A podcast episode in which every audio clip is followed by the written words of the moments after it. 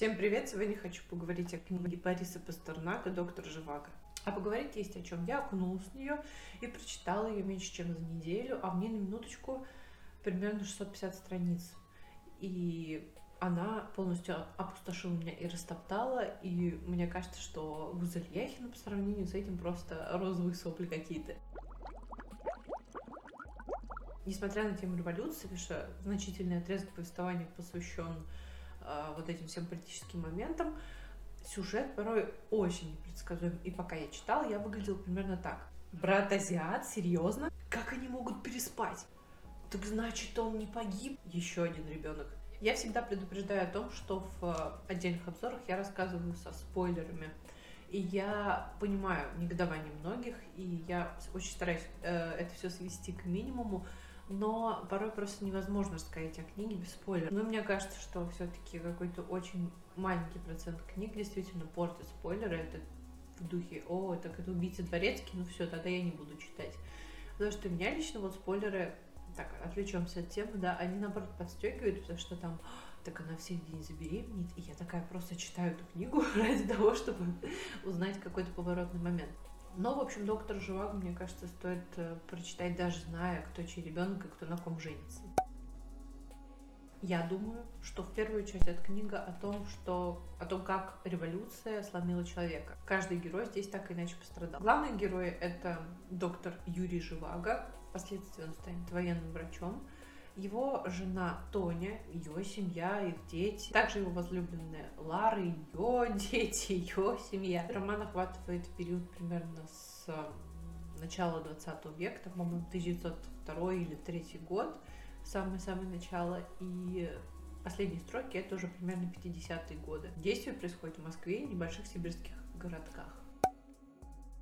Одним из персонажей, который меня сильнее всего зацепил, зацепила, вернее, стала Лара. Меня поразила ее личная история с точки зрения ее детей, потому что, не знаю, я всегда так болезненно воспринимаю эту тему, и ее можно осуждать за ее поступки, которые она совершила по поводу вот своей семьи, потому что когда дочитываешь до конца, вот эта картина ее жизни, она складывается, вот этот пазл, и ты приходишь, честно говоря, в ужас. Мне кажется, что здесь это сделано все не для осуждения, а просто делает акцент на ее судьбе, на сломленности событиями. Но и не только революции, потому что на Ларе как будто лежит как такая печать трагедии.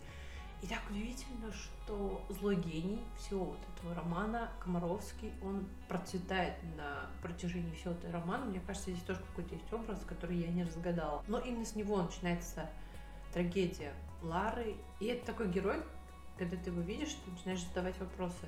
Любит ли ее он по-настоящему, или он просто вот пользуется ей, хочет ли он ей добра, и главное, а, можно ли ему довериться в критической ситуации. То есть, знаете, когда что-то происходит, он такой, доверьте мне, да, я несу вам добро, и ты читаешь, и ты думаешь, вот он обманет или нет, вот они погибнут или нет. В общем, это прям напряженный очень момент в повествовании. Ну и Лара здесь, она прям такой центральный персонаж. Мне кажется, эта книга вообще писалась из-за нее.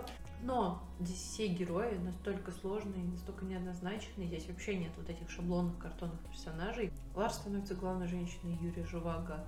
И муж Лары, Антипов, он тоже говорит, что он, когда увидел ее, когда он познакомился с ней, он решил стать лучше ради нее, и вот все, чего он добился, то, кем он стал, и хорошим он стал или плохим, это неважно, но вот то, кем он стал, это все именно ради нее. Но и для Юрия Лара тоже женщина жизни, поэтому тут шершеляфам. Вообще не совсем понятно, кем бы стали герои, даже если бы революции не было, потому что они настолько потерянные и одинокие, что, во-первых, они очень похожи, и, естественно, они не могли не встретиться, это я имею в виду Лару и Живаго. Но, во-вторых, Юрий, он поэт, и это отягощает ему существование, его вот этот дар, его восприятие мира.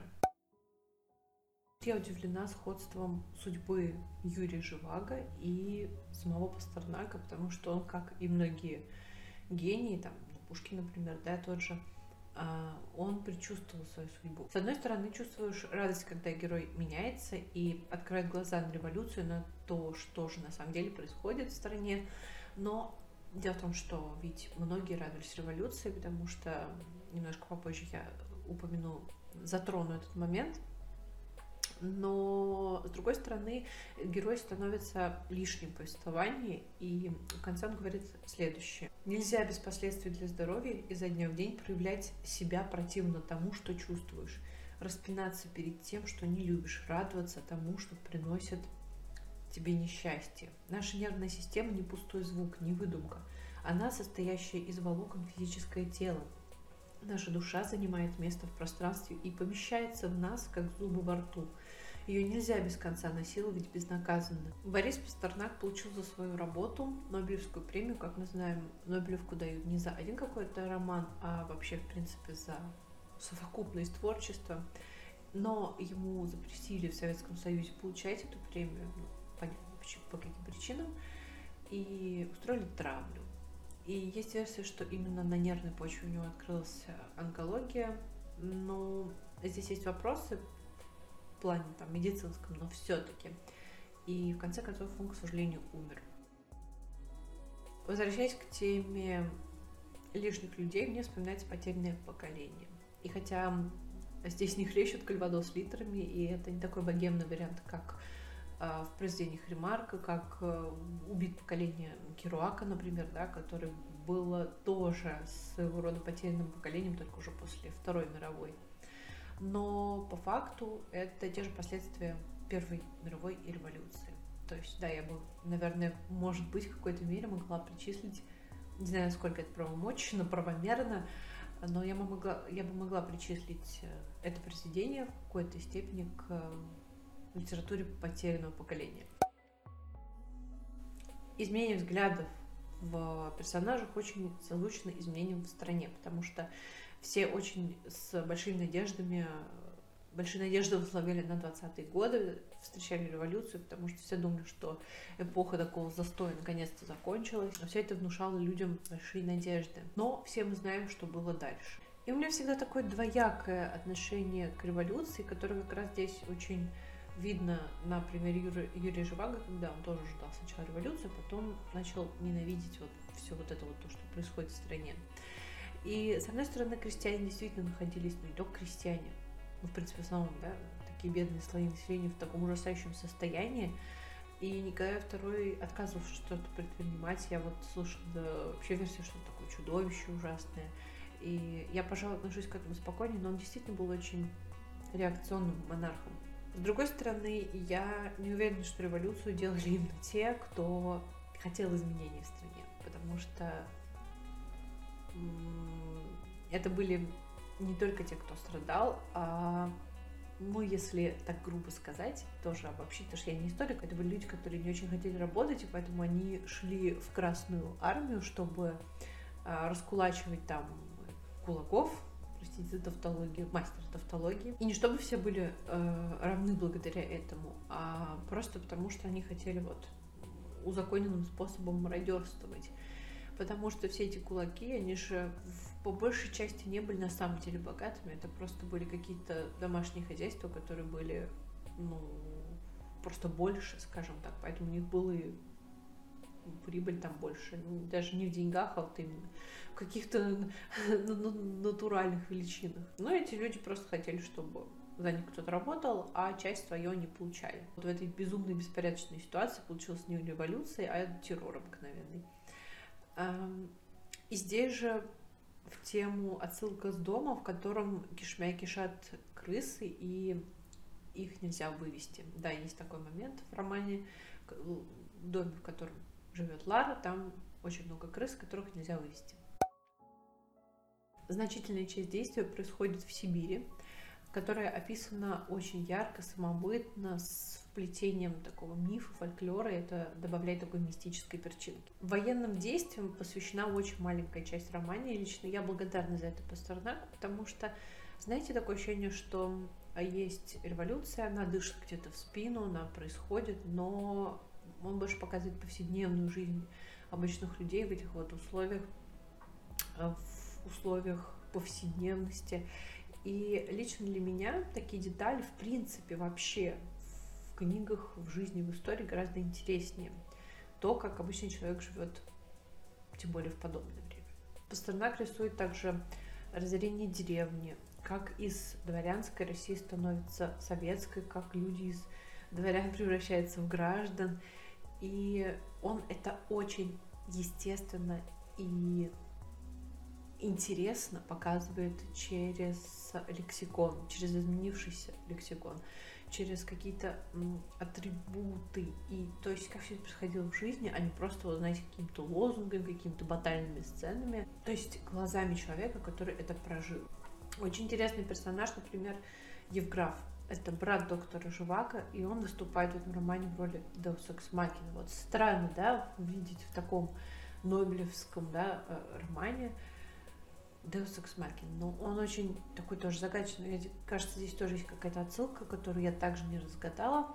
Он постоянно помогает Живаго и его семье.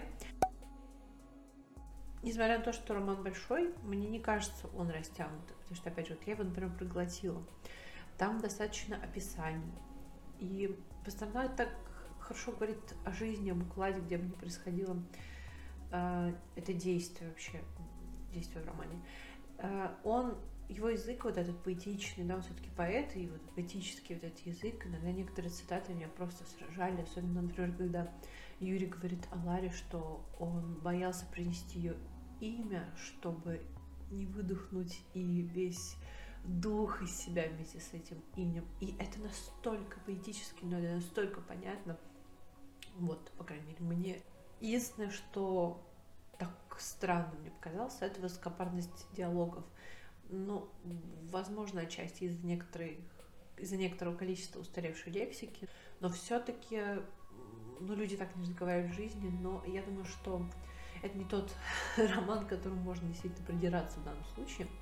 Но тем не менее, вот это было тяжеловато немножко прочитывать. Этот роман, что очень редко бывает, он оправдал ожидания. Оправдал желание, в первую очередь, атмосферы, да, ради которой в основном люди, мне кажется, читают книги. И вот эта картинка в голове, она наложилась на картинку, которая в книге. И это бывает, мне кажется, чрезвычайно редко. Ну и, кстати, вот это издание, оно мне очень не нравится. Оно очень большое, тяжелое, и неудобно читать. Здесь какой-то классический шрифт, но он какой-то очень нечитабель, нечитабель, ненавижу это слово. В общем, трудно воспринимать текст, поэтому я, в конце концов, скачала в электронном виде книгу и быстро почитала там, потому что я заметила, что в электронном варианте читается вообще быстрее, как-то увлекательнее. Не знаю, с чем это связано. Так что я вам очень советую прочитать этот роман, если вы еще не ознакомились с ним. И если вам понравилось это видео, то не забывайте ставить мне пальцы вверх, подписываться на канал и оставляйте комментарии, что вы думаете об этом романе, читали вы или нет. И что там еще нужно сделать для того, чтобы YouTube немножко продвинул мой канал наверх. Всем хорошей недели, всем хорошего настроения и всем пока.